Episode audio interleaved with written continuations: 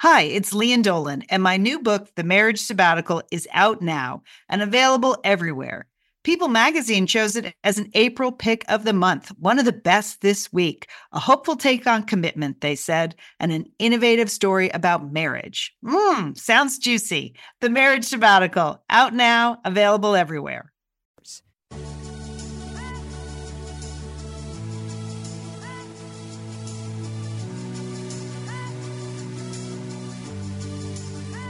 Hi, this is Monica. This is Sheila. Hi, this is Julie. This is Lian. This is Liz. News, talk, and laughs. News, talk, and laughs. We tackle the world one cup One of coffee, cup of at, coffee a time. at a time. We are the Satellite Sisters, and this is the Satellite Sisters podcast.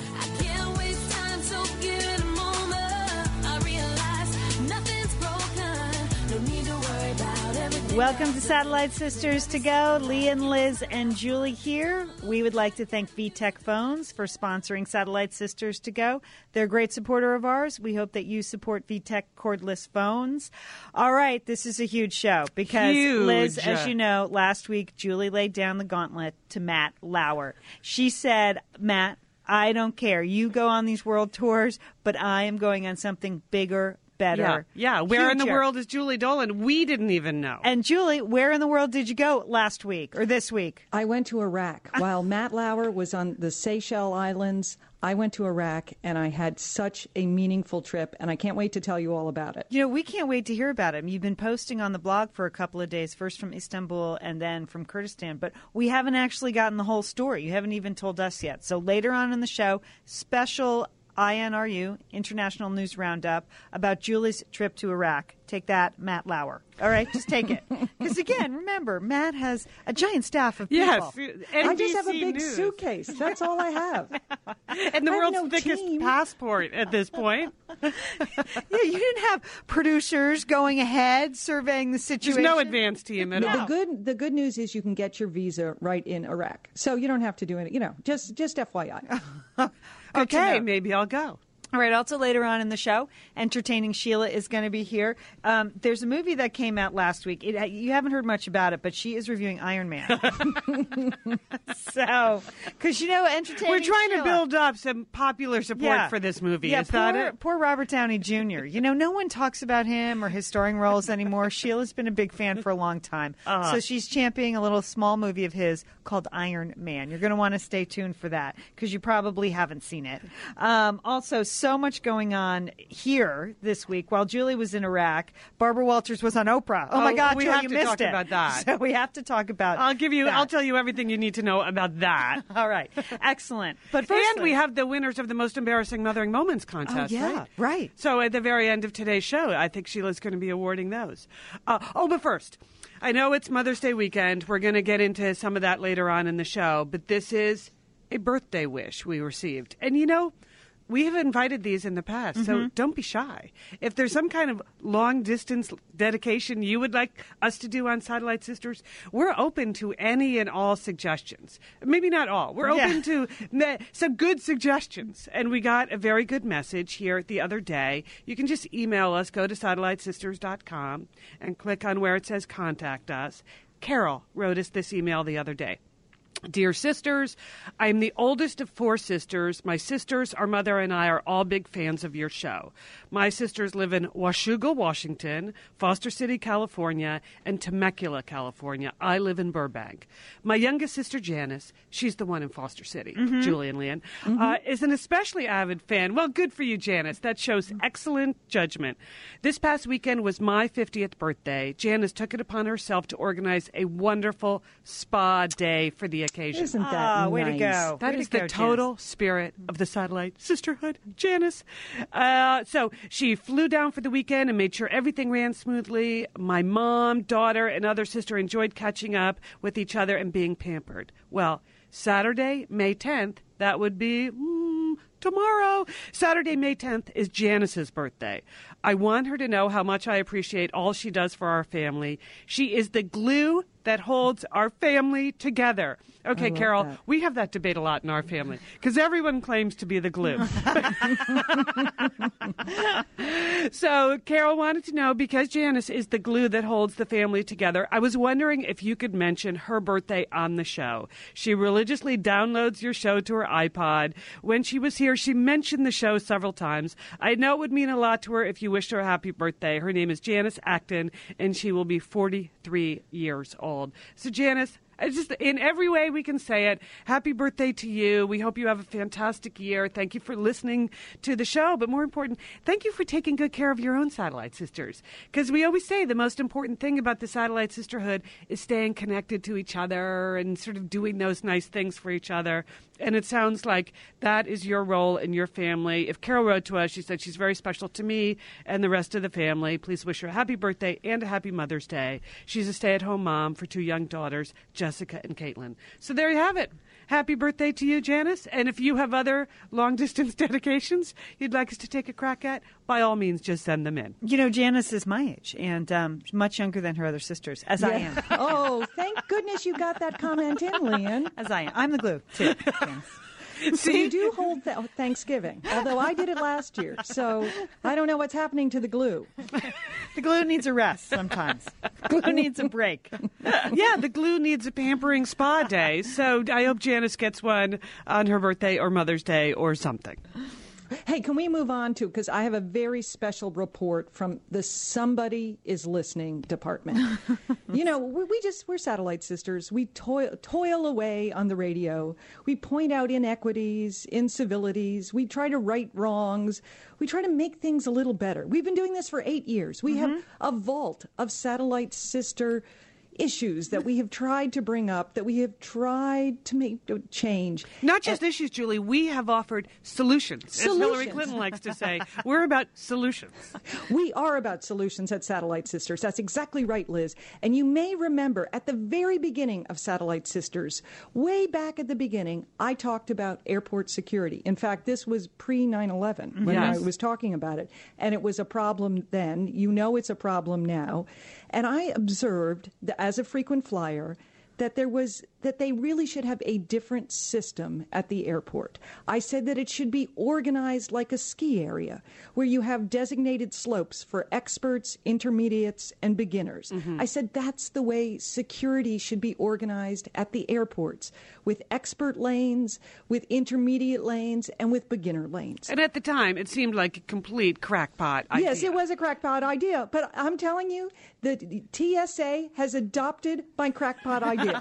I am happy to announce at Love Field here in Dallas, as well as in Denver, Houston Hobby, and in Orlando. And my goodness, they need it in Orlando if Yeah. you've ever gone through that airport. There are some beginners in Orlando. They're are. walking walking through security, full pockets full of change. I know, I know, You know, with like yeah, with like metal metal bar strapped to their body. What? Have to take this off? What? Well, Lian, now in the Orlando airport and Love Field here in Dallas, they have a new program called the Diamond Self Select Program for their security lines. Are you so, kidding me? No, that black diamond, and they have a little picture picture of a um, black. It's a like a black diamond with a Bronco rider in the middle of it, and that's for experts. Uh-huh. That's for frequent flyers. if you know how to go through security, you know how to take off your shoes, get your laptop out, you know, go through the take your jacket off. Empty your pocket. This is the line for you. Yeah. Then they have the blue line. That's for intermediate. So, or for people with have who have lots of items. You know, Sheila. It's she, exactly. You know, Sheila Sheila knows what to do. She just has a lot of items. Yeah, Like and the- she doesn't anticipate. No. So it's just it's a So slow that's a blue square Yeah. with like a slow poke horse in the middle of it. now, I love the green. That's for people who are unfamiliar with with the security um, program. You know, Mm-hmm. that just don't travel a lot, or that they have children. And that Or they have ch- beverages. That- and that's it's very appropriate because they have a green symbol with a chuck wagon in the middle of it. Just to put the baby right through, right on the uh, like in conveyor the, belt. or in the stroller. They've got like eight kids hanging onto the stroller, and they're trying to wheel that.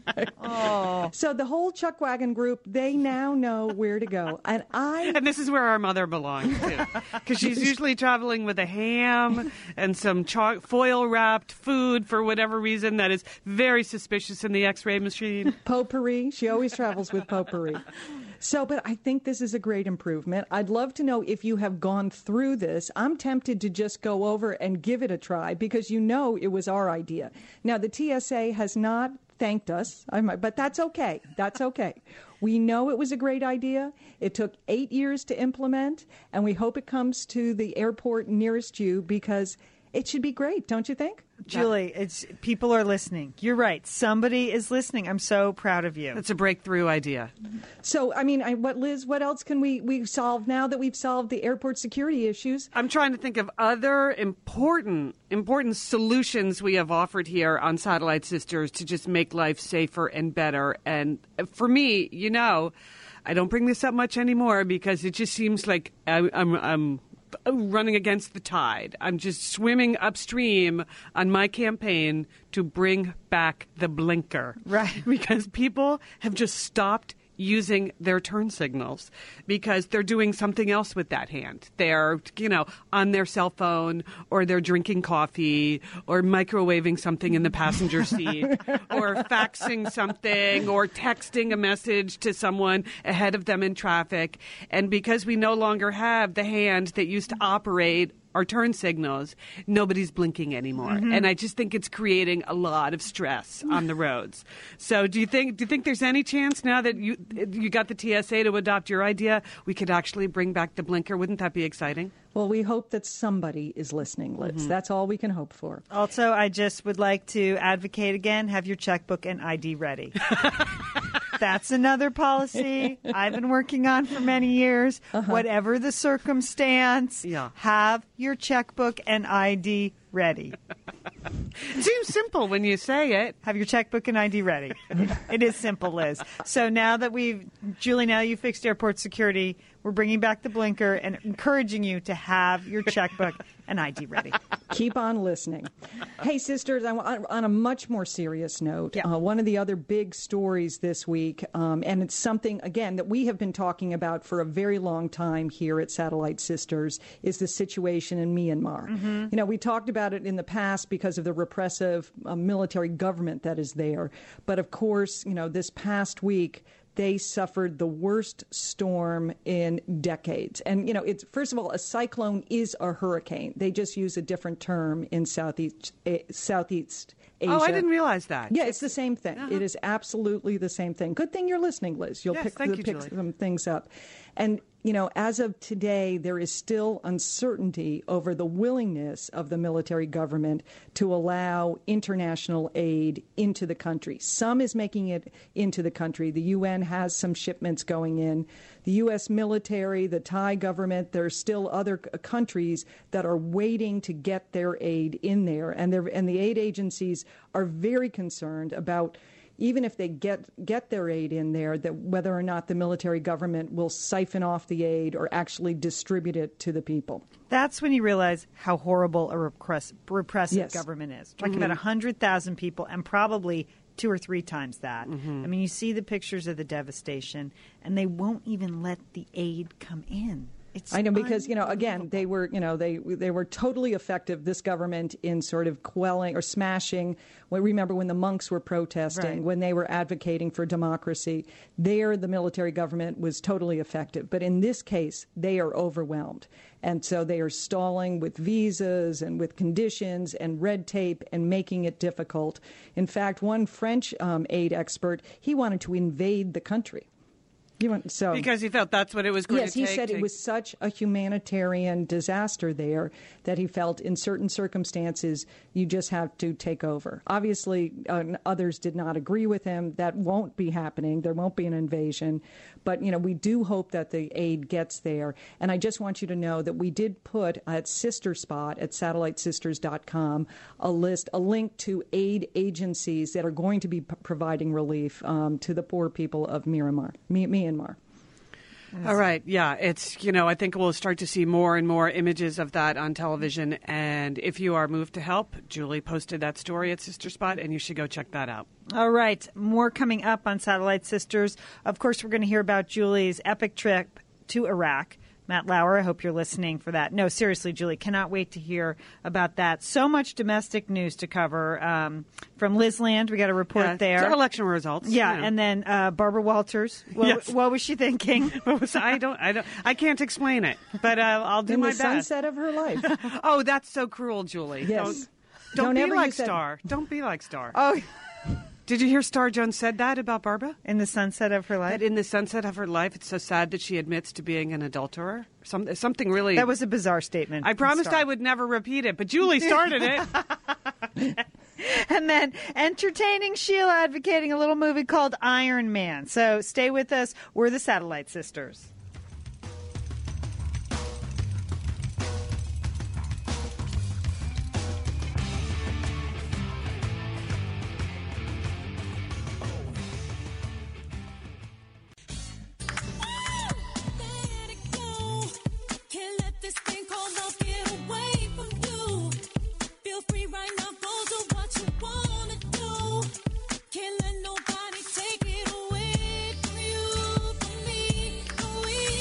You are listening to Satellite Sisters to Go. Lee and Liz and Julie here. Sheila coming up later on. Jason Castro is gone from American Idol. All is good.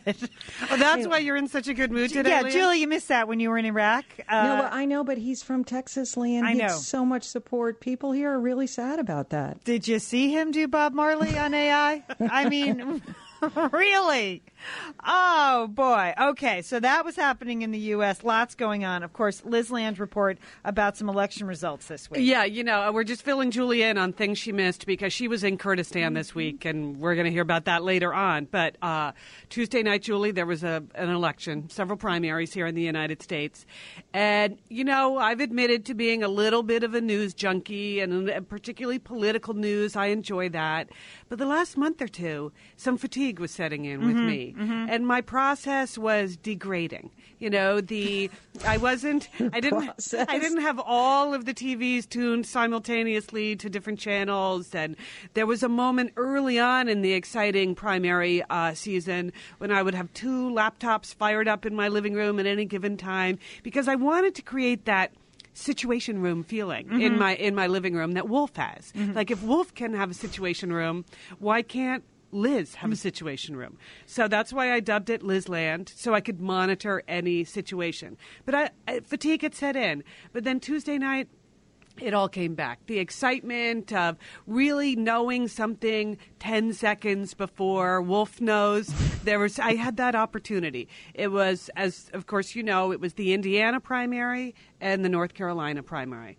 The North Carolina primary got called very quickly. So Very early. even by the time that's the thing when you live on the west coast by the time you even think like oh hey maybe i should turn on the news many things are over Mm-hmm. it's not news anymore uh, but the Indi- the indiana It's still primary- news, Liz, but I know it's news, but it was like you turn it on and it was kind of settled very quickly.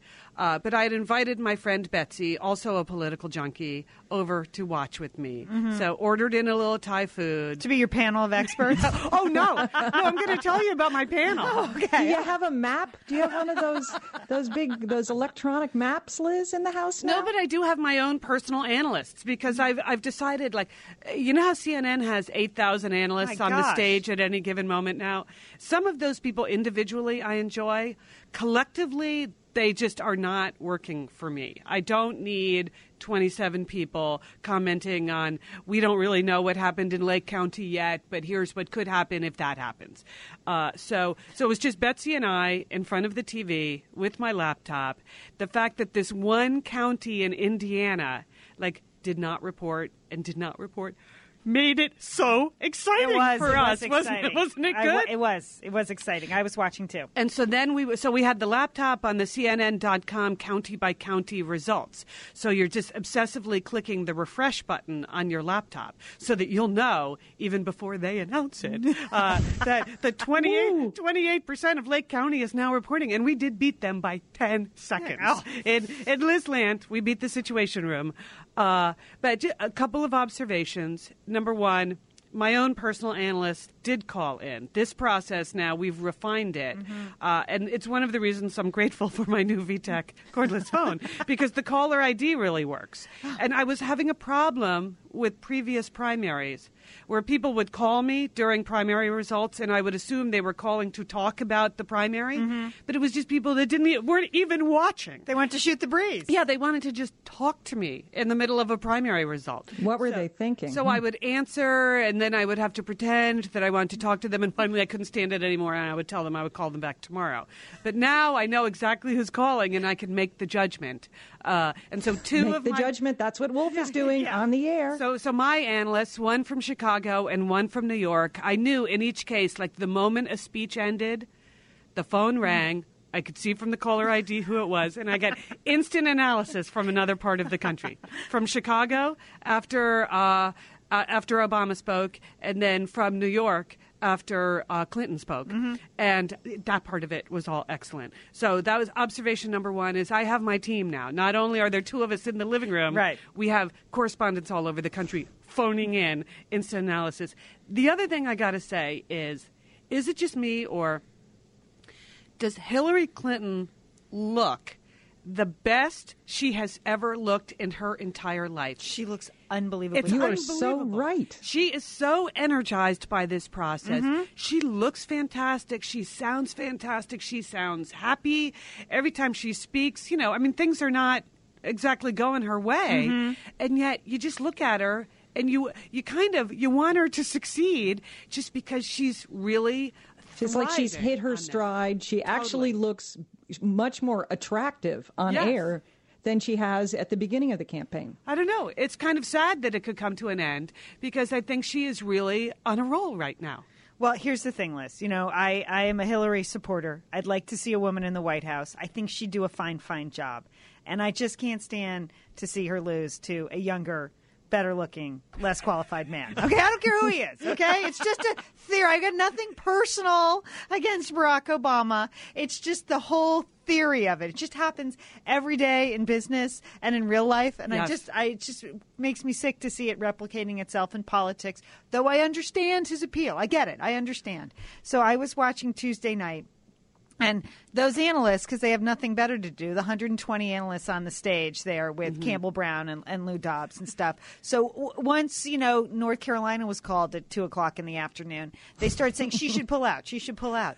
And you know who I was reminded of, Liz? Who? Michelle Kwan. Oh, okay? I was thinking about my girl, Michelle Kwan. Because remember when she was denied the gold medal? I mean, she won that darn gold medal, and they gave it to somebody else. And you know what? Everyone was saying she should retire now. Retire gracefully. You know, let the Uh-huh. quote next generation take over. Why? She's the best skater ever. She's the best skater in the world. She wants to go for that gold medal. Let her go to Torino. I don't care. Let her go. And that's the way I feel like, why should Hillary Clinton pull out?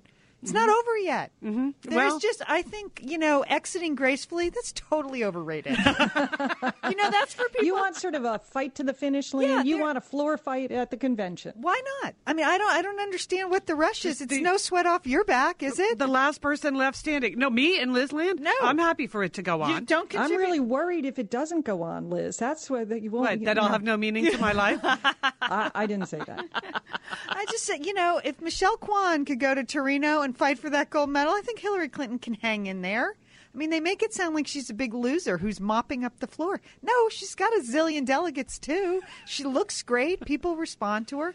And uh, I fine. don't know. When you can't actually win, it might be a good idea to not carry on. you never know what's going to happen. I mean, what happens if Barack Obama goes out there and his his skate lace breaks, Liz? I mean, what if there is the So you're just waiting for the fall. you want him to not land the triple What if, axel. well, yeah. What if you know? What if something happens in the waning days and his training doesn't pull through, or you know he has a he A has groin pull? he has a malfunction or something. he pulls a tie and Randy and has to pull out at the last minute. There she is. She's ready to go. As you said, she's in fantastic shape. She's She- ready to never take better. over. Ready Never to take better. Over. So hang in there. Hang in there, Hillary. That's what I say. All right, Liz, you're a resident business expert. So I, you know, I, I, I follow along in the business pages. I don't always understand something, but I can tell you this. Uh, when I read, for instance, here's what Lian Dolan would do. If someone offered me $44.6 billion for anything I owned, Yes. anything, Yeah. I take it, you know? Like they said, you know, even. No matter what, even if you thought you ha- it could possibly be worth 45 billion? You know what? I'd go, "Ah, I do the math. I go, what the heck? You know, so so maybe What's a I'm billion pl- here, what's a billion there? Exactly. I just I take it. So this week, when Yahoo did not accept the offer from Microsoft for forty four point six billion dollars, that that Jerry Yang, I don't know him. But uh, you know he seems to have made some smart moves in the past. but this does not seem to be particularly smart. Why would you turn down an offer of forty-four point six billion dollars, especially when you know the the minute you turn down that offer, your stock is going to plunge. it's gonna tank. It's Right. going to. ta it's, it's and people so- are going to call for you to, you know, to step down. as Right, you're going to CEO. get some shareholder suits. You're going to get all that kind of stuff going on. He must know in his heart, Lian, that maybe it's worth 47 billion. You know, it's possible that he just know 50 billion. He's a believer. He's, He's a fighter, Lian, apparently. Why should he give up? If you know, he's just the Michelle Kwan of the high tech world. No, that's he's gonna different. Keep, he's going to keep going. because in any by any measure, forty-four point six billion dollars is a lot of money. Yes. you know it's. So it, I just I don't understand why you would turn that down because haven't you always said the value of company on papers is like a joke? Yeah. Oh yeah. I mean, you know, Yeah, it's, right. I mean, it's That's a good business rule. I forget where I learned that. Am I quoting you on that? Or? There, there are some that may disagree with that point of view, a, but lo- a lot of it is about hype, and I do think. I mean, I'm not personal friends with Jerry or Yeah. any of the other people at Yahoo, but I kind of feel like this is this super high stakes game where they believe Microsoft is going to come around again. That Microsoft needs them, and that they're just kind of playing chicken, and that in another month there could be a higher offer. I don't know, but that's what people say. I, it is hard to imagine that you wouldn't just take the forty-four billion dollars. I mean, it's forty-four billion. It's I mean, not, how much more do you want? Right. I, good point.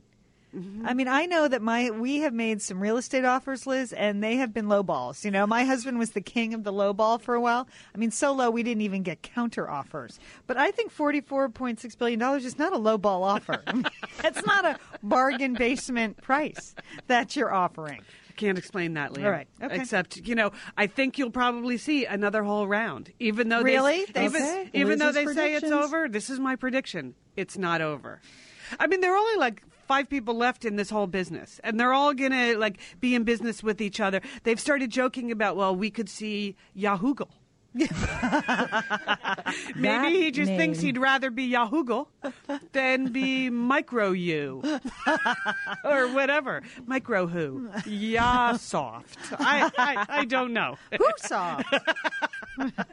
All right, moving on to other people in a high stakes game with big careers. How about that, Barbara Walters? Well, how what happened? Julie, I know you were in Kurdistan this week, so maybe you didn't watch Oprah. Uh, No, but no, I'm- it was not coming in. I'm, No. I'm here to fill you in. Uh, Barbara Walters, her memoir was published this week. It's entitled Audition, which I think is a very interesting title. For some, you think of someone as accomplished as Barbara Walters, and you wonder why she feels like she's been constantly auditioning in her life. And that's sort of her approach to the story is that she's always trying to prove herself, always trying to get another job, always sort of out trying to uh, to better herself. So it's it's an interesting idea for a life story. Uh, but I was really kind of disappointed that all of the headlines, and so I asked myself, how much do I really want to know about Barbara Walters' sex life? That's Yeah, that's you know when I I, don't want to. It's the visual image that I. I know, hard time I know, with. Julie. When I think about like the things I would like to know about Barbara Walter, Uh-huh. like who she has slept with, would be so far down the list. I mean, I'm done. Just it's not. unless it was Peter Jennings. I mean, Lian. kind of like to know that. Um, well, okay. If if Lian, if you're having fantasies about Barbara Walters' sex life, then I, I, I think this is the book for you.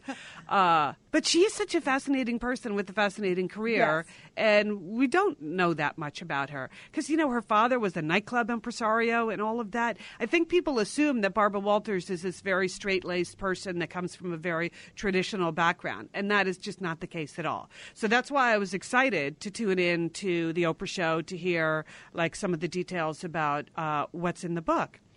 But I was bummed that they spent like the first half of the hour talking about gossip behind the scenes at The View, mm-hmm. like Star Jones and Rosie O'Donnell. Now, when I think of people on the American stage, people that I care about, whose lives I'm curious about, where I'd like to know more about what goes on behind the scenes. I mean, Barbara Walters is fairly high up on that list, but I got to admit, maybe it's just me. Star Jones and Rosie O'Donnell, not so much. Right. So it just seemed like such a waste to spend that much time hearing Barbara Walters' explanation about the day Star Jones quit on the air live on The View. I don't know. Is it just me? I just. It, it- that's so gossipy. That's like okay, a couple of minutes on that would have been good, but then what was it like to really be you, Barbara Walters, and you know interview Fidel Castro Right, and every president since the beginning of time, and Right, especially because she has literally interviewed every single person Yeah. on the planet. Right. Uh, so so that that kind of bummed me out. A Mm-hmm. little bit too much behind the scenes at the View. Like, do you care about Rosie Well, uh, O'Donnell? apparently, a lot of people do. Well, It's a I very don't. popular show. Not really, though. I mean, What, it's, The View? it's yeah. It, it was you know it was it's not yeah it's not hugely popular. I agree. I mean, I, a little bit more on her uh, career I think would have been interesting. Yeah, just to that tiny portion of her career. Yeah, I'm sure it's all in the book. And then there was the whole discussion about she's been married three times, and Right. you know, do you understand? She she came out of this nightclub life, uh, so you can understand some of that. And then the big headlines, of course, have been that she admitted to this affair, this affair. Uh, with Senator Brooke of Massachusetts. And he was the senator from Massachusetts. When we were growing up in Connecticut, I remember that was a big deal that, uh, that Massachusetts had the only African American senator in the United States Senate.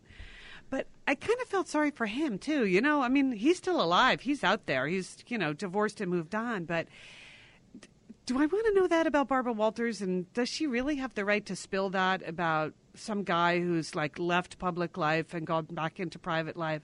I really am of two minds about that. It did make me wonder why. Why? That's what. I was wondering. I, just, you know, the if here here's the thing: if I ever say I'm going to write a tell-all memoir, seriously shoot me because Yeah. I, I, no one should write a tell-all memoir. I Really? Just, I mean, I don't know what possesses people to do that. Like, I, Yeah. I don't know. I don't know. Literally, don't know why you would do that. Some well, maybe are- she was trying to sort of sort through her own life and sort of reconcile this and reconcile her private life with her public life. Get a therapist. I mean, Yeah. seriously, go go for a weekend and talk to your family or your girlfriends. I don't know. I, I just think I agree with you, Liz. He he did not ask for that, Right. And it was just because it was a quote illicit affair doesn't mean there's no public right to know about that kind of stuff. That's just what I because think. it shouldn't have happened, Right. It, wa- it No, wasn't her- a crime. Her so- po- her position was once I decided to write the book, I really wanted to be totally honest. And that's a legitimate point of view. You know, you see those memoirs that come out where people don't really cop to half the stuff they've done in their life, and it's just sort of that's bogus. You know, so I don't buy that. That you should. Well, we wrote one of those. no, I mean, but when we wrote our book Uncommon Senses, we decided like this was a book we were writing, but we didn't want to involve. But other people did not agree to that. That's yes. I mean, it's That's a very of a good point, classic Wayne. memoirist dilemma. I mean, you see that a lot. Families break up over somebody writes a memoir about how evil dad is. I mean, look at the Sedaris family. Everybody in the whole family now has written a memoir about their childhood with like you know different points of view on that, and mm-hmm. and and it's just it's a tough road, tough road to hoe. I think, but for her, I just don't know why, with such a distinguished professional career, you would just undermine that completely with exposing your personal life like that. Yeah, I guess she doesn't feel like it undermines her career. I guess she feels like it. People have these impressions of who she is and the life she has led, and she wants to fill in some of the blanks or correct some of the misapprehensions. Yeah, I I think.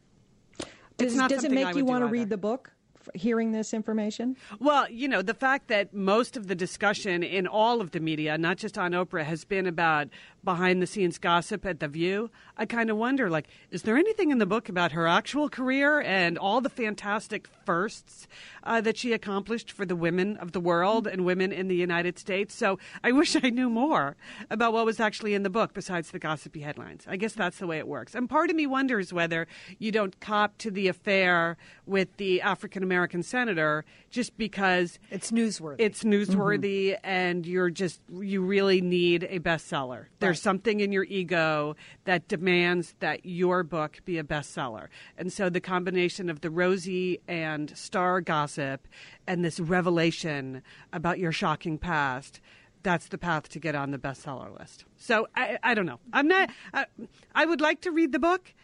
If they could, if I could just skip over the sections that are just, I, I don't know. That might be visually suggestive. I, I, I have a yes, exactly. I have a feeling I know as much about Barbara Walters as I need to know now from the the lengthy interviews that she's giving. So maybe I don't need to read. Them. All right, so it, it's off our list for the Satellite Sisters book club. We are not.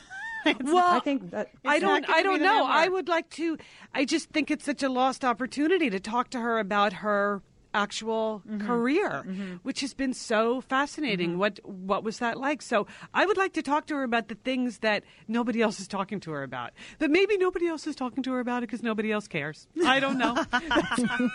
maybe they really do care more about how rage filled Rosie O'Donnell is. I mean, is that a headline? That's, That's true. that doesn't came as no surprise to me at all. I don't mean to be mean, but no surprise at all. Anyway, that's that's everything I have to say about that, Julie. You missed it. Maybe you can catch up. I'm sure you'll see her on a few other interviews uh, now that the book has actually been published. All right. Speaking of our Satellite Sisters book club, uh, later on this month, we're going to be talking to Cokie Roberts, newswoman Cokie Roberts, who does a fantastic job reporting on politics for ABC News and NPR. Her book, Ladies of Liberty, is actually, Liz, about a lot of scandalous political affairs in Washington. So you will enjoy it. It's all about the women at the early dawn of uh, the Republic. Pick it up for more information on Ladies of Liberty or Cokie Roberts. You can go to satellitesisters.com. There's a box on our homepage, and if you click through, you can actually read excerpts from the book, and then uh, we'll be. And talking- she is such a fun writer. Yes, I mean. Cokie Roberts, when she writes history, you really care about the what's going on in the drawing rooms, the behind the scenes. It, to me, much more interesting than what's happening in the green room at the View. much more interesting. All right, coming up now, though, on Satellite Sisters to Go, a very special international news roundup. Julie takes us to Kurd- the Kurdistan region of Iraq, where she went this week. Stay with us. We're the Satellite Sisters.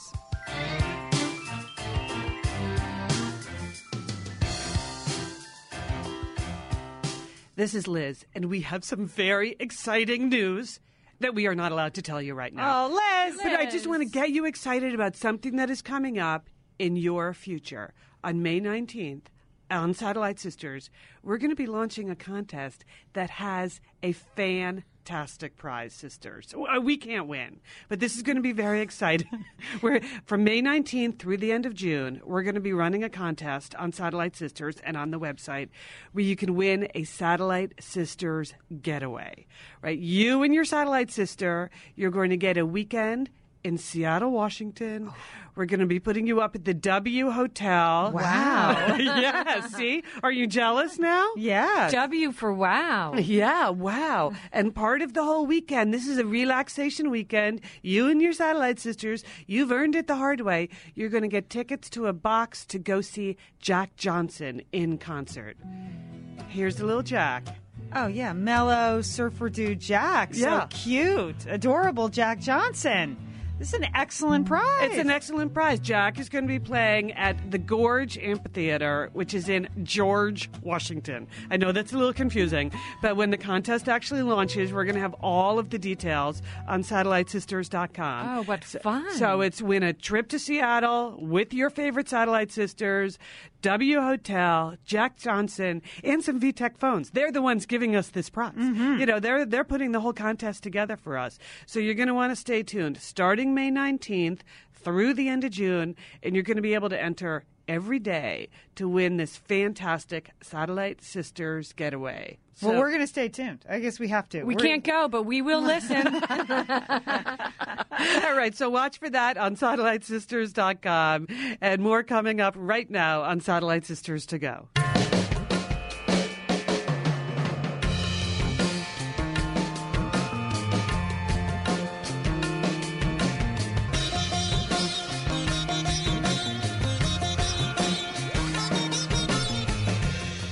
Music music means it's time for the international news roundup on Satellite Sisters to go. And this time, Julie is the international news. Lian, Liz, and Julie. Sheila has even joined us. And you know how little she cares about international news. But Julie, it's been one of the busiest weeks at Sister Spot because of your travel. So I'm listening in. Well, you know, sisters, I made an unannounced trip to the Kurdistan region of Iraq. Now, when I say unannounced, you all knew I was going there, but I didn't tell mom and dad. I, I just. I, I, Or, I- or the international news media. Yes, yeah. but I had an opportunity to go. I wanted to go, and this is why I love travel because I think when you go to places, you know, it just you learn so much. You see it for yourself. You make your own observations, and in many times those are very different than what you read about in the news and in the press. So I went with my husband. He's doing business development in this northern region of Iraq. It's called the Kurdistan region. We flew into the city of Erbil. Now, Erbil is located about an hour's drive from Mosul and an hour's drive in the other direction from Kirkuk. So and these are cities, Julie, we see in the news all the time. which I know, and so so you think about. it. So I was very close to areas that you know have you know have seen so much violence, that have seen so much terror, and and for both for the Iraqi people and certainly for our armed services. But yet, when I flew into Erbil, okay, it's a city of a million people. We flew in at night, all the lights were on. And we arrived at this brand new, you know, brand new airport. Uh, so I was not facing any sniper fire like other people I know. I mean, I just, you fly in, and what is so surprising about the Kurdish region is that they are they completely have their act together. That you go there, the roads are good. There's so much building and construction. I mean, they have office buildings going up. They have housing developments, whole communities that they're building. You know, hospitals. They're bu- building schools, and you just for a second when you're there, you're like, am I in the same country? That we've been at war with, you know, when we've been fighting a war with for five years. And part of it is, all of it is, I think, because of the Kurdish people. Now, here's, here's just a quick overview. You know, in the Middle East, there are different ethnic groups. You have the Arabs, you have the Kurds, you have the Persians, the Turks, the Jews, and the Palestinians. And then on top of those ethnic groups, then you would have different, different, you layer on religion. So you would have Sunni, the Shia, you have Christian groups. And so, but in the Kurdistan region of, of, of Iraq, that is a fairly homogeneous group. And in fact, because, because of the no fly zone situation that was put into place after the first Gulf War, we think back about the first Gulf War. We fought that war. We didn't take Saddam out. Um, um, and but and so Saddam started to really persecute the Kurds, and so they the UN put in these sanctions to protect the Kurds as a humanitarian uh, feature, and so for the, throughout the first you know so from the time of the 1991, the end of the first Gulf War, until now, the Kurds have really been able to operate. You know, in some ways, they've been able to put to organize their own government, to build their roads, to get housing, to you know, to really. They were up- very autonomous, They were very And the au- no-fly zone was our U.S. military protecting them, right? Right. So we were. I mean, it was Saddam who could not fly there, Right, that's Because exactly we right. were. Yeah. But so you go there and, and you're just, I was just completely surprised. I mean, I drove all through, you know, we, we got in a car, we drove for three hours around the region, and Kurdistan kind of looks like New Mexico to me. I mean, it has beautiful high mountains, big, you know, big fields. Um, it's very, very pretty. And again, a real contrast to the pictures that we see from southern Iraq, which, you know, uh, is much more arid, much more desertly, deserty. So I was just surprised how, how much, you know, uh, how much, how all the shops are open.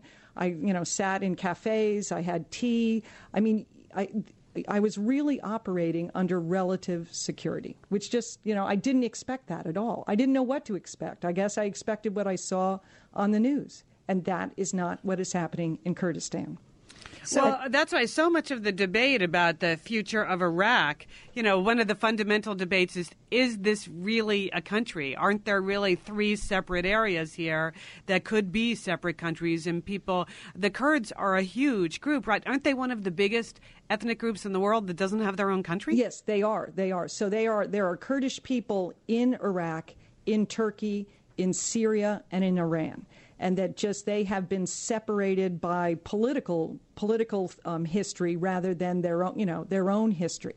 But one of the things that when you're there, and we met with Kurds, and we met with you know various officials, one thing that really comes through is you know they were really persecuted under Saddam Hussein. We had the we had the great honor of meeting the son of the president of the Kurdistan uh, region. And he's a he's a 35 year old something. He's he was educated in the U.S. Went to George Washington University, and one of the first things that he said to us is he you know he knew about Satellite Sisters. Um, I, No, told, I told him I told him about Okay, Satellite okay. Well, that's how we knew. But he said, be sure to tell your listeners how grateful we are to the American people and to the American Army for saving our people. Yeah. That you know we forget there's so much debate about the war, and we you know so you know all the mista- policy mistakes that we've made, and they're so obvious when you're there in Iraq. But to the Kurds, it provided them with their freedom. I mean that you know they they say that under Saddam Hussein and his predecessor, a million Kurds were killed. And they were killed in, you know, the greatest crimes against humanity. You know, they were gassed. You mm-hmm. know, in one village, 15,000 people were killed in five minutes because mm-hmm. of chemical weapons. I mean, you can't even. We drove around to villages. At one point, Saddam wanted to wipe out the Kurdish people, and he came in, and there were pr- approximately about 5,000 Kurdish villages in northern Iraq. He wiped out 4,500 of them. He, they came in at night. They killed the children and the women, the men.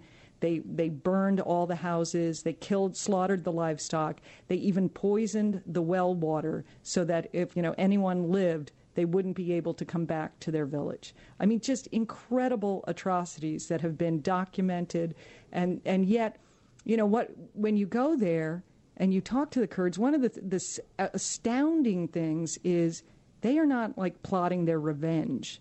They are not. They did not. You know, They're just not- moving on. They are moving on. They, you mm-hmm. know, they just they want a better life for their children.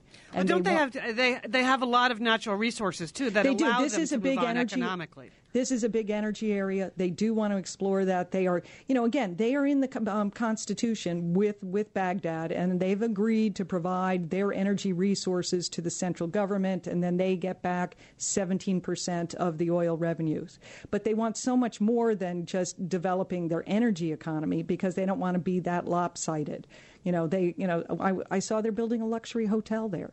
I mean, did you think that that was going on in Iraq to have luxury hotels going up? You know, Lian. You no, know, that, uh, and I have to say, business wise, that seems a little sketchy. But that's, you know, I'm, not- I'm glad they have the confidence, but I don't think it's going to be on anyone's uh, top 10 list. But, But see- it's good for them. Good for but them. I mean, but you, you know, but you don't. Again, it's that kind of courage and Mm-hmm. patriotism they have that that they are willing to make those kind of investments, and they are trying to encourage other groups. There's a lot of South Korean investment there. They have, Really? you know, um, one of the big schools. They built an international school that was done by a Lebanese businessman.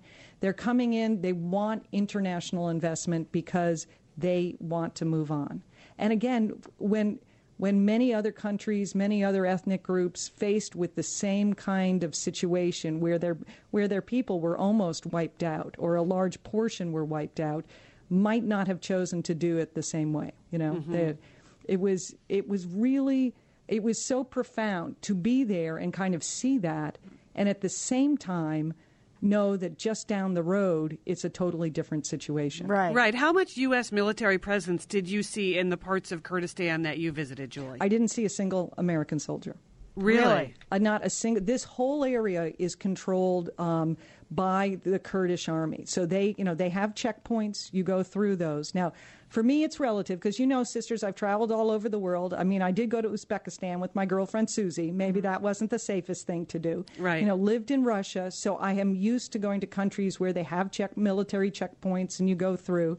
but it's totally controlled. It's a totally. They were saying to me, they reported that in the last 17 years, they've had three car bombs. That's it. So that you know they have totally secured this area for you know uh, so that economic development can go on. Right, So- secured since the early 90s. since right? the early 90s. In fact, they were saying that many U.S. soldiers uh, will come up to this area, to the Kurdish area, to relax, to be able to take off their flak jackets, to be able to rest um, before going back, because it is an area that is relatively safe. Now, I, we were, you know, we were traveling around with hosts, and I, you know, I will say, I didn't tell mom this, but I'm going to tell you that they were, you know, there were guns in the car. In fact, we were in the back of an, I had to sit in the back of an SUV. I mean, it wasn't bulletproof or anything like that. And I got into the back of this car, and we're, you know, I'm trying to put my seatbelt on and things like for safety. And I looked down and I realized that my, my feet are on a machine gun. So my first thought, sisters, was, I hope it's not going to be a bumpy road. Right. and then my second thought was, okay, who's going to be using the machine gun? Is it for me or not? But uh, so I'm not saying that it, there weren't situations where there are, you know, where people are armed and they are, you know, they are certainly protecting each other. But it is an area of relative safety, and it's that safety that has allowed them to to move on and to try to encourage international you know, investors to come in and build build their country. That's what they want. And do they talk at all about what the national government is doing? I know you're not there to talk politics with people, but is does that come up in conversation? Yeah, they Like, do. They- Because Kurdistan, it had been autonomous before the invasion of Iraq, so Yes. they were kind of on their feet already, right? they were on their feet they had their act together but they realized i mean i think they're practical i mean and again because of this you know incredible you know need and urge and will to survive and to just you know to make sure that their people survive that for the you know they have signed into the the constitution iraqi constitution. They have agreed to cooperate. They have agreed to provide oil revenues. They have agreed to do all of that. But at the same time they are not, just because there is violence going on in the southern and central areas of Iraq, and they, you know, they're not going to sort of wait around until Baghdad decides what to do or not to do. They really are moving on. And that kind of courage, you know, when they've when they've lost so much, you know, mm-hmm. it would I mean, if you had gone through, if everyone in your, you know, that you know had lost a brother, Right. a, a father, sisters, if you have drive around in the place that you grew up and see burned out villages, it might make you, you know, you might come to a different conclusion about what to do with your life or, you know, how to proceed. You might just stay in exile. You might, you know, you might be too timid to, you know, to really organize yourself to develop, you know, for, uh, to de- develop for your future. That must have been so fascinating. It was really profound. It was really profound to talk to people. One of the guys that we were, you know, that we talked to, he was he was forced into exile in Iran. So mm-hmm. he was sent to a refugee camp in Iran, and somehow he didn't say his details. He wanted to get to the, to America. He wanted again because they are very pro-American. They mm-hmm. really are truly grateful to America for you know for so many things. And somehow he made it to Amsterdam, but he didn't have anything. He didn't have a passport, he had no documents. He just had a simple card that said he was a refugee. And so they, he wasn't able to get into the U.S., but um, the government, um, the Netherlands government, provided him with asylum. So he moved to he moved to the Netherlands, and for 12 years he lived there. He learned Dutch. He volunteered for the Netherlands army, and then went back to Iraq to fight um, to fight against um, or, uh, Saddam Hussein. Wow. And now he's now he's in now he's living in Kurdistan, and he wants to build a future for his family and for you know all Kurds. And you just hear that, and you're just completely humbled by that, you know, by their experience. We Right. talked to some other guy who, again, Saddam was coming in. They they they had to escape to the mountains, and these are these are big mountains. I, mm-hmm. you know, I like I, as high as the th- not maybe as high as the ones that you see in the Rockies or like or New Mexico. And they walked for eight days in the mountains with nothing, with no food, with you know, just to escape Saddam. And they hid up there until they could to get to some place to get to a refugee camp. you know, and you're just so to meet people like that firsthand and hear their stories was a really profound and um, meaningful experience And to know that they've come back. and to know that they've come back. I guess that's the big success story. And I don't think, I don't, I have never heard that. I don't, you know, I've been listening to the news on the war in Iraq- Iraq for five years. I have not heard this story. Well, they usually describe at least that part of the country as the most stable. Right. Yeah. But Right, But and, and during the be- during the political debates in the during the election season, there were people. Uh, Joe Biden believes that that region of Iraq should be independent. I mean, mm-hmm. that was part of his plan that he put for that Iraq is not a real country, that it should actually be three different countries, and that that might be the way politically to go forward. So you you do hear people sort of recognizing that the situation as you move around that country, which was created in a conference room by the British, mm-hmm. you know, people know that it's not necessarily one natural national entity. And so I think you're articulating, having seen that with your own eyes, that there's a, they've been autonomous long enough to really get on their feet. Yeah, and so, but I don't. I think they say it's relative to what's happening in central and you know in southern Iraq. It's more stable, but it's much more than more stable. I mm-hmm, guess mm-hmm. that's that's what you need to know. You know, that it's, it is really you know they are. You know, I, I have been to other regions of the world, and that you know where it looks more developed than some of the places I've seen in South Southeast Asia, for example. Well, I know on Monday's show you're going to give us more of the fun stuff too Yes. about the culture of Kurdistan and you know Some of the hospitality yeah, I I want to hear there, about and like, some of the sights and sounds. and what, yeah, what it's like to walk around in those cities and how do you get there? But that's a, that's a You can Austrian Air. You can fly or Air Jordan. It's all Really? possible. Air, Yes, Air Jordan? Yes. Royal Jordan, Royal Yes, Jordanian Air. Because I was thinking there's a copyright issue there that we should get, we should alert somebody. Okay, okay. Royal Jordanian Air or Austrian Air have daily flights into Erbil. Well, if you want to see pictures of Julie and uh, her international businessman husband, they are on Sister Spot. Uh, more of her reporting is there at our blog. So please go check it out. Leave your comments. If you have questions for her, Julie, you're willing to answer questions Absolutely. on the blog, right? Yes. Okay. Well, thank you. That is fascinating. More. Fascinating. I can't believe that last Friday I we know. were doing the show, and between last Friday and this Friday, you've gone to Kurdistan and back. It's still, I'm still shocked at that. Well, that's what I do for you, sisters. It's another week around the world with the International News Roundup. All right. Well, you know what our sister Sheila does for us? She goes to movies. And oh, she it's a tough job, but someone's got to do it. entertaining Sheila with her thoughts on Iron Man. Stay with us.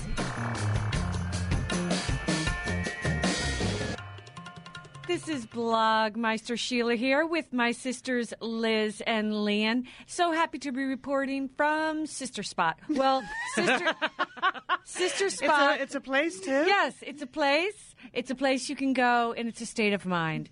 But it's on fire at Sister Spot right now. Of course, we have Julie's news from around the world. Fascinating stuff. And news from my cozy couch. Yes, indeed. Equally fascinating. Yes, I mean, did you see Wedding Wars on Top Chef? Anybody? Look for my posting on that coming up very soon. My girl Stephanie pulled it out with the wedding cake. So proud of you, Stephanie. But I wanted to address a question that came to me um, from a couple of you. When you post a comment, you have four choices in what you can do. So let me go through those quickly. Uh, if you have Gmail, which is email from Google, you have a Gmail account, and you can post that way. There's another choice there called OpenID. Don't worry about that. I don't know what that means. There are lots of little symbols. Just skip over that one because really, all you're re- really concerned with are the second to the two last choices: name slash URL and anonymous. Name is the easiest. If you click on that, you can choose any name you want. Yeah, you can just make something up just for that post. Exactly. And We're never gonna know. We are never going to know. You can put Snoopy if you want. It's a very popular name, in case you didn't know. and you don't have to have a URL. You, You just don't have blank. to. That's optional, people. So just click on name and choose a name. You can do a different name every day. Also anonymous. I mean, come on. Just pick a name, be creative, have fun. So, you know, you have your Gmail, email from Google if you have that, sophisticated, I know. Then the name URL, pick a name. You know what? And the good thing about when you pick a name, we lo- even if you don't want to tell us your real name, we love to know where you live. So even if you just say like Snoopy in, you know, Houston, That's fine. We like the Houston piece of information. We know your real name is not Snoopy. Right, but there's so many Snoopies out there that we need to know what city you're from. So go ahead, comment at Sister Spot, please, and pick a name, any name. Two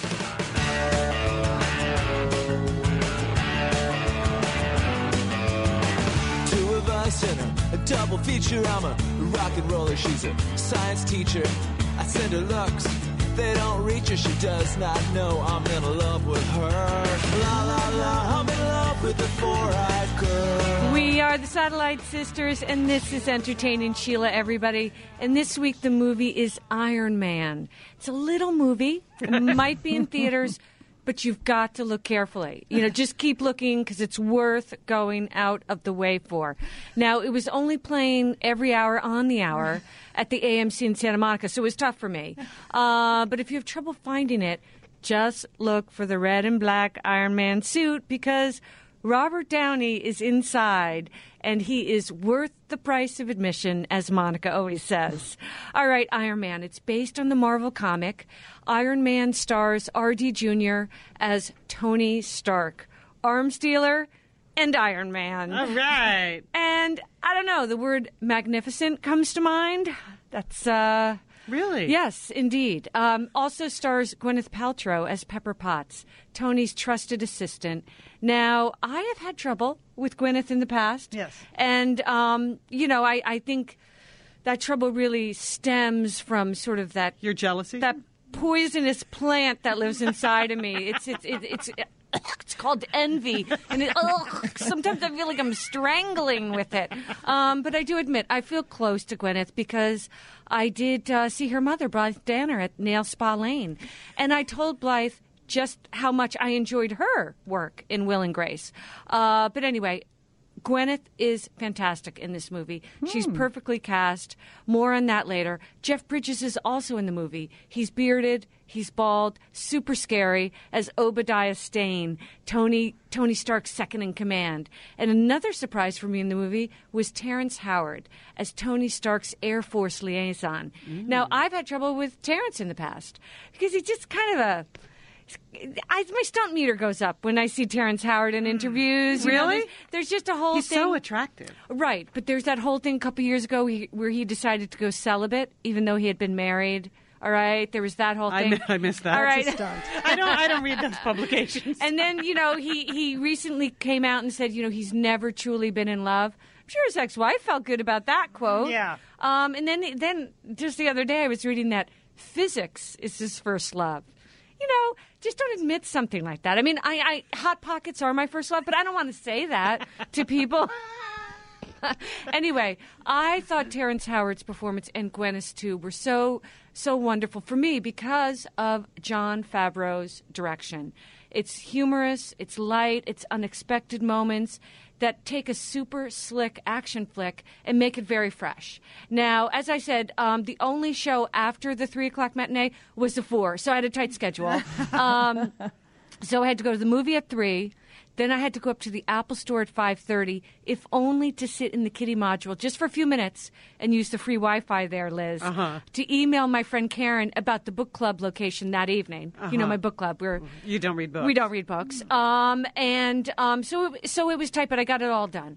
Now I know. Getting back to Jon Favreau, Liz, I know Jon Favreau is one of your favorite. I love him. Well, I just think he seems like a smart, fun guy. He's a- an actor, director, writer, the kind of triple threat, but in a fun package that I really am attracted to. Okay, here's something I've never admitted before. All right. I did not see Swingers, and all these years I've been telling you I did. Mm. All right, and that I thought it was a great movie. I, in 1996 was a very bad year for me, as you remember. So I didn't see Swingers, but I'm seeing. I saw Iron Man, and I really admire Favreau's not only his ability to cast the right people in these roles, but just play them off each other in the middle of this super slick action movie. You know what? That explains your dislike of Vince Vaughn. Uh, yes. I think if you would just rent Swingers, Yes, you okay. would, You would see- understand I know. Vince Vaughn. I've been telling you I don't like. Yeah, and I have no not reason. I know it's, not, justified. fair to judge him without seeing Swingers. Okay, but one thing I do know, I don't like any movie with Transformers or you know special effects. I you know I, I shy away from those movies. But I was going into this full tilt because of Downey, because he fought for this role, because he worked out six hours a day doing esoteric martial arts to prepare for the role. And he was getting great, great reviews. So when we meet Tony Stark, Robert Downey Jr., he's riding in a Humvee to one of his arms sites in Afghanistan. He's tan, he's drinking expensive scotch on the rocks in this in this Humvee with the machine guns on the floor, Julie. Okay. And he's rocking a killer suit and shades and he's cracking jokes. And he does that great Robert Downey thing where he's kind of talking out of the side of his mouth, you know, but it's perfect delivery the whole time. And he's just, he just wins you over instantly in the first few minutes of this movie. And then, boom, his whole life changes in the next few minutes of the movie.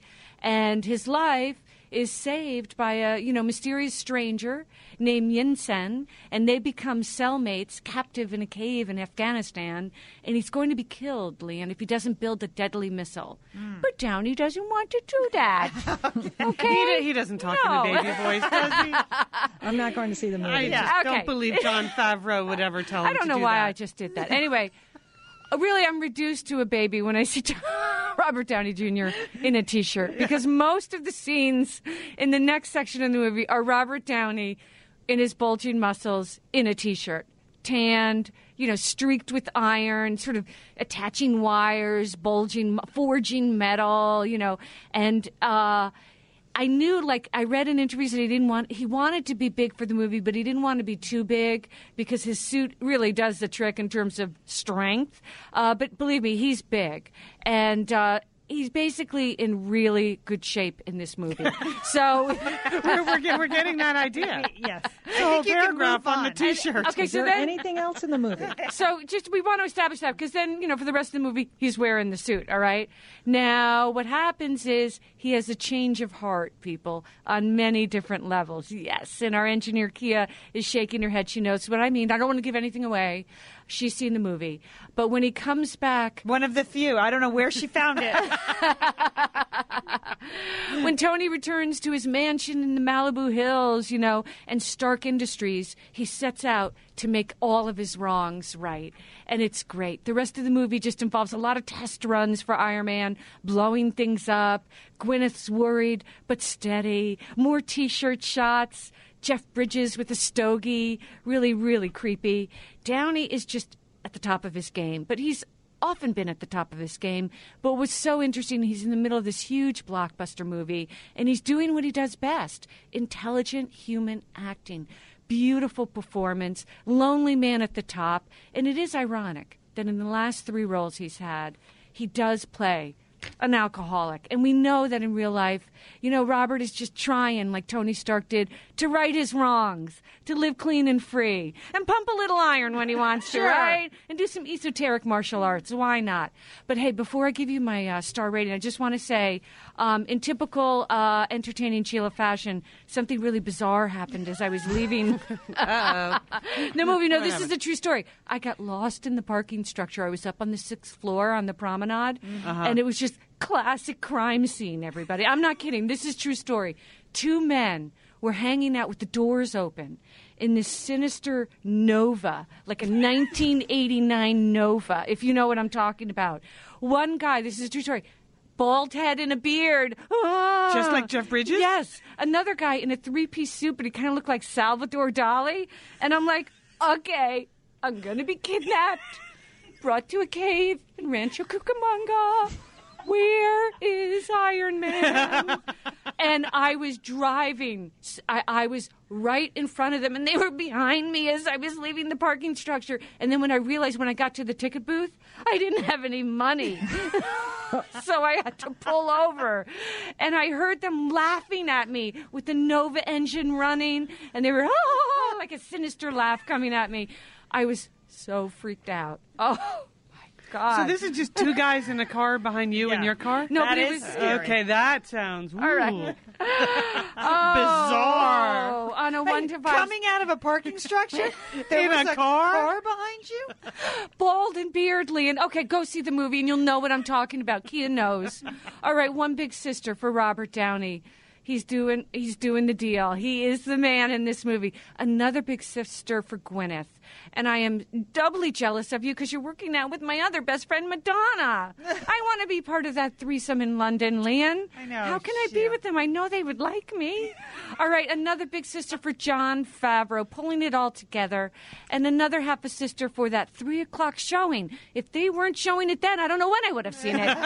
three and a half sisters for Iron Man. This has been entertaining. Sheila, go forth and entertain. Ooh, all right. All right, right, so Sheila. it's not too special effectsy. I gotta say, I'm the person in America who didn't see it last week because I thought, eh, you know, superhero special effects. No, it's not too much. Actually, the action shots are, I don't know what they call it, what that technique is. It's sort of like a, a long shot. It's not too broken up, if you know what I mean. Uh-huh. Probably don't because I don't even know what I mean. Yeah, but that- it's. I, I don't. bel- I don't That's good remember analysis, reading Sheila. that in any film theory book. it, it's not too much, is what I'm All saying. right, all right, good. Not too much. You heard it from I'll take entertaining your word Sheila. for it, entertaining Are there any talking cars? Um, Those are as- in the parking oh, I'm not structure. going to tell you, Lian. Oh. I'll leave that as a surprise. well, that may be a nice Mother's Day treat for me. Going. well, Robert Downey will be a good Mother's Day treat. oh, believe me. Well, my seventh grader saw it. He absolutely loved, loved, loved it. He said, "Let's go back again." He wants to see it again. Good, So- good for you. Gonna, we've got a lot of You get to movies. go. That's what you're doing on Mother's Day? Yeah, ma- yeah, we're gonna go to the beach. I'm gonna see Brandon and Laura. Maybe we'll all take in Iron Man. That sounds it sounds fun. And then well, because I'm really saving up for Indy. Oh, Indiana Jones. Yeah, yeah, May 22nd. That's your true love? Yeah, that's mm-hmm. yeah. He that I'm I'm thinking about like a midnight. I heard Cate Blanchett has quite an interesting role in that Yeah, movie. yeah, Sort yeah. of like a Tilda Swinton presence. Looking, Indies- looking forward to hearing about really? that. Because I'm waiting up for Sex in the City is really what I'm looking forward to. Yeah, so are a lot of people. When is that opening? Let's see. We'll have to research that. Hey, but it is Mother's Day this weekend, Sheila. Don't we have to find the winners? The last two winners, our most embarrassing mothering moments contest, which we've been running on the air and online at satellitesisters.com. Oh, so It's exciting. I wish. I could read every letter, but I can't. Two big winners this week. You will be receiving, of course, the Oregon Chai gift baskets. And our first winning letter is from Sandy in Forest Hills, Maryland. Oh, three kids she had at the local mall, four, three, and one. I Oh. mean, that's just embarrassing to begin with. now, the only thing that We say with the greatest amount of empathy, Sandy. Yes, that is a lot to take to the shopping mall. Now, uh, she said that the only thing that fit her at the time was a denim dress that snapped up the front. Now, you probably know where this is going. Oh, I know where this is Yeah. going. Yes. Uh, so she's traipsing through the mall. She ended up carrying one baby, the one year old, pushing the stroller, holding onto the hand of the other. But they all started crying. And she said, Okay, you can hold on to my dress. One chose north, one chose east, and the other chose west. The dress popped open all the way. All the snaps came up all the way to the top. But you'll be happy to know that Sandy was wearing a slip. Oh. Sandy was wearing a slip. And Julie, I know that's a woman after your own heart. I, I didn't know anyone else in America wore a slip other than me. I had one on last night, Sheila. Sandy, just a great, great letter. Super embarrassing. But, you know, I hate. If we had to give a prize for the most embarrassing, I think our next winner would win it. I mean, this is amazing. Heather in Tennessee. Okay. Heather's having her car serviced. She's trapped at the dealer's. Um, she's d- trapped at the dealer's waiting room. A man brings up, starts talking to her child about Halloween. And uh, the nice man said, Do you ever dress up? Yes. She- The girl said, Yes, I do, but really, my mom and dad dress up more. My mom has a, a policewoman costume, and dad is the bad guy and makes her wear handcuffs. And they didn't even do it for Halloween. Oh my gosh. Heather had to wait for one more excruciating hour in the car dealership while the man looked at her like, You. Wasn't he a policeman too? And he was a policeman. Yes. Oh. Oh, oh, Heather, we love you. Well, congratulations to all of our both of our winners this week. You will be getting the beautiful Oregon Chai gift basket. Sheila, good job administering the contest with Monica. Of course, we have an exciting contest coming up in a couple weeks, so always stay listening to Satellite Sisters to go. Um, we are really quickly running out of time here, but Yeah. we just want to wish all the mothers and the aunts and the caregivers and the teachers a very happy Mother's Day this weekend. And to our own mother, happy yeah, Mother's I'm heading Day. to Portland, Mother's Oregon Mom. as soon as we finish to spend Mother's Day with our mother. Oh, okay. And Monica Julie, and I are does, doing that. does Nana get a special uh, Mother's Day card? I bet I better get You a better. grandmother co- card. That's all I can say. I'm I'm staying home, waiting for the gifts to roll in. Lian, how about you? Oh yeah, me too. I, I want a heart monitor, and I'll, I'll explain more. My, new eight-week challenge for workout heart monitor. Oh. All right, she'll have a happy Mother's Day. Thank you, Lian. All right, happy Mother's Day to all. Don't forget, call your mom this weekend.